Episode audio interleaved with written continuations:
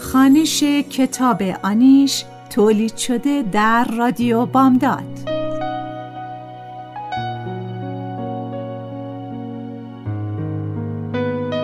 نویسنده فریبا منتظر ظهور.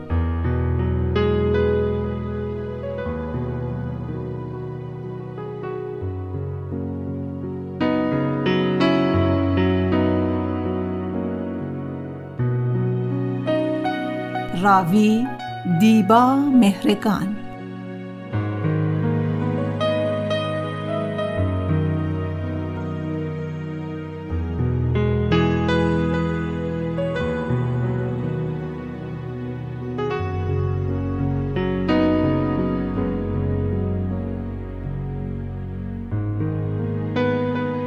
تهیه کننده نوشی حسینی.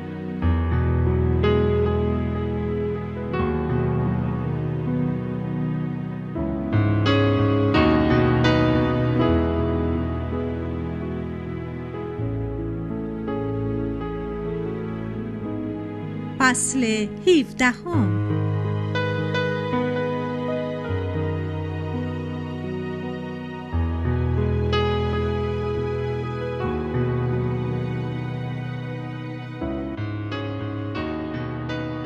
لبخند می‌زند. لحنش با من طوری است که انگار با شاگردش حرف می‌زند. اما من حوصله معلم را آن هم سر میز غذا ندارم. کیان نگاه هم می کند و ابروهایش را بالا می برد و توی چشم هم دقیق می شود. مادرش ادامه می دهد دانش آموزی داشتم که اسم شهرزاد بود. خوشگل و باهوش اما سر به هوا. شنیدم عاشقه پسر لات شد. دکتر کیان می‌پرسد خب بعد؟ مادر و پدرش رو وادار کرد قبول کنن با همون پسر عروسی بکنه. می‌گفتن اونقدر عاشق هم بودن که توی یه بشقاب غذا میخوردن. بچه دار شدن. بعد پسره به بهونه کار رفته تهرون و دیگه برنگشت. لاعبالی بود. می‌پرسم دختره چی؟ شهرزاد چی شد؟ دیوونه شد. بچه هاشم مادرش بزرگ کرد. حالا دخترش بزرگ شد و عین خود شهرزاد میمونه. تو چشماش همون شیطنت شهرزاد هست. کیان می‌پرسد؟ یعنی واقعا کارش به بستری شدن کشید مادر؟ بله پسرم بله. با افسردگی شروع شد. بعدا شنیدم توی آسایشگاه بستریش کردن. سیامک می‌گوید الان دیگه این چیزا خبری نیست خانم. کسی به خاطر عشق کسی دیوونه نمیشه. تو اروپا که این خبرا نیست اینجا فکر نمی‌کنم باشه. مادر دکتر کیان می‌گوید تا وقتی زن هست این چیزا هم هست پسرم. شماها نمی‌بینید. ببینیدم نمی‌فهمید نگاهی به من میاندازد درست پروین جان به چشم هم که نگاه می کند از خودم می ترسم. موقعیت شاگردیم را در برابرش می پذیرم. فکر می کنم همینطور باشه درست میگین.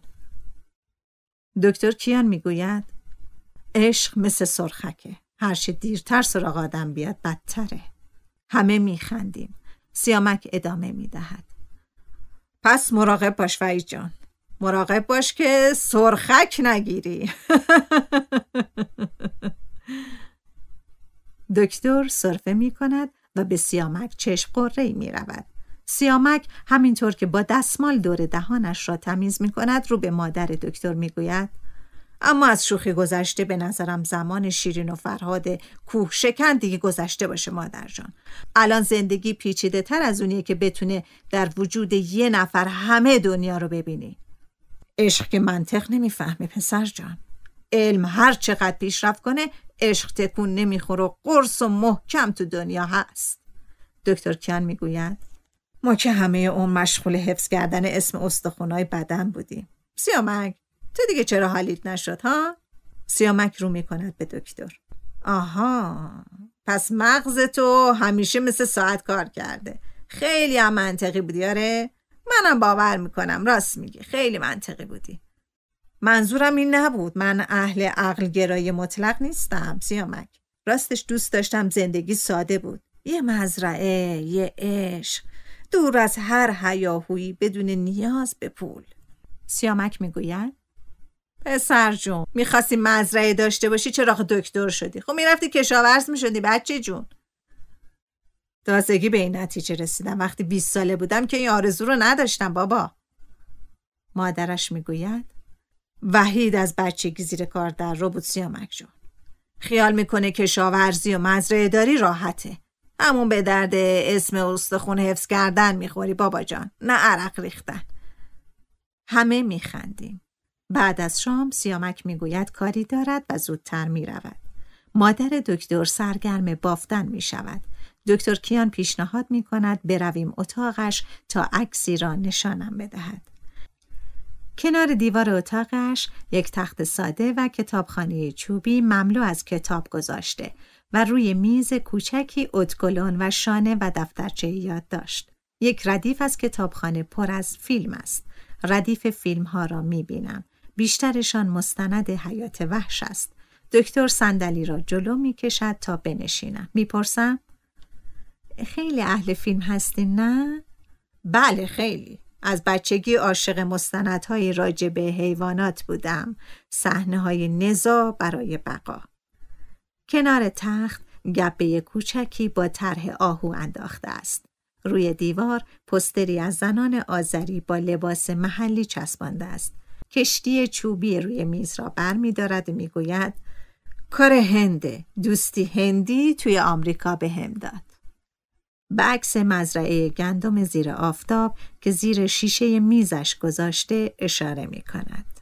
این آرزوی منه که به سیامک گفتم. کنارم طوری ایستاده که وقتی سرم را بلند می کنم می توانم حتی چین و چروکای ریز اطراف چشمهایش را ببینم. از بچگی خوابشو می دیدم. راستش نمی‌خواستم پیش سیامک خودم رو لو بدم. دیدی که چجوریه سر به سر آدم می‌ذاره. سکوت می‌کنم. یعنی میشه آدم از همه چیز بگذره و بری توی مزرعه زندگی کنه ها؟ ممکنه شما که تونستین از امریکا برگردین اینجا فکر می‌کنم ممکن باشه براتون. برای شما چی بانو؟ قلبم انگار تندتر می‌زند. او هم برافروخته شده. خب باید فکر کنم رادیولوژی بهتره یا شیر گاو دوشیدن چند لحظه خیره نگاه هم می کند. می خواهد چیزی بگوید. اما خانم معلم با ویلچرش آمده کنار در اتاق و برای نوشیدن چای صدایمان می کند. قافلگیر می شویم و بعد به خودمان می آییم.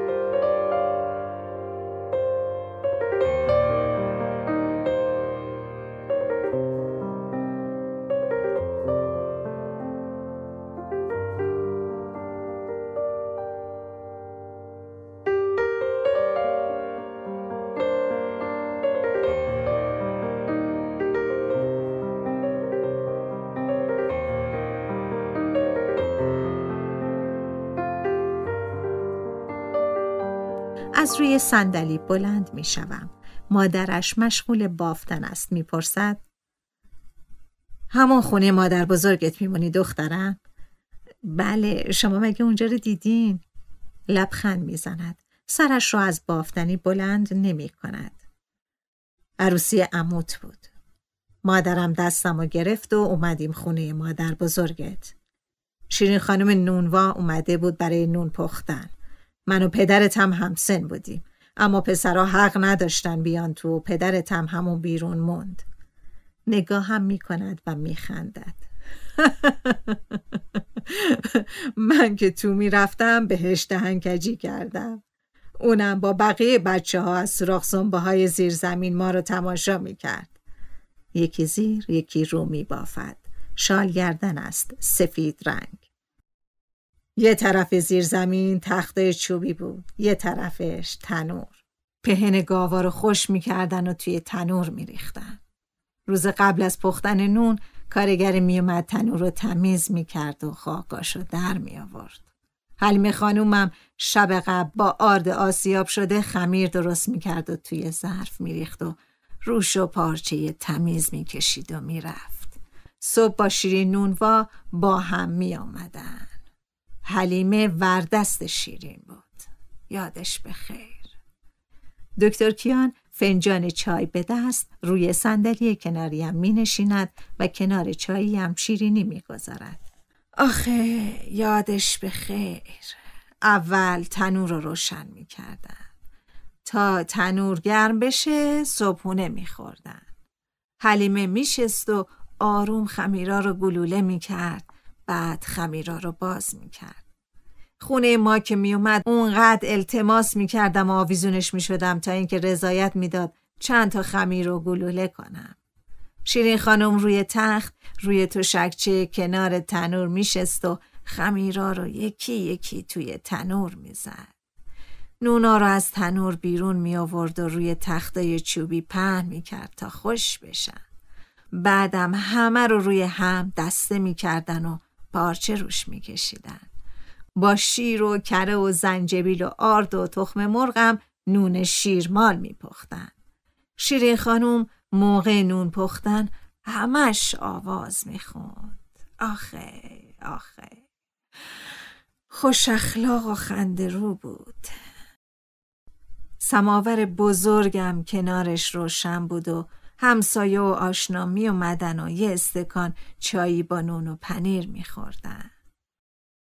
آخه آتیش تنور که تموم می شد هنوز داغ بود. روی تنور دیگه آب میذاشتن تا گرم بشه. با اون نرگس رخشور لباسای همه خانواده رو توی حیات میشست. بعد لباسا رو توی نهر توی کوچه آبکشی می‌کرد و روی بند حیات پهن می‌کرد.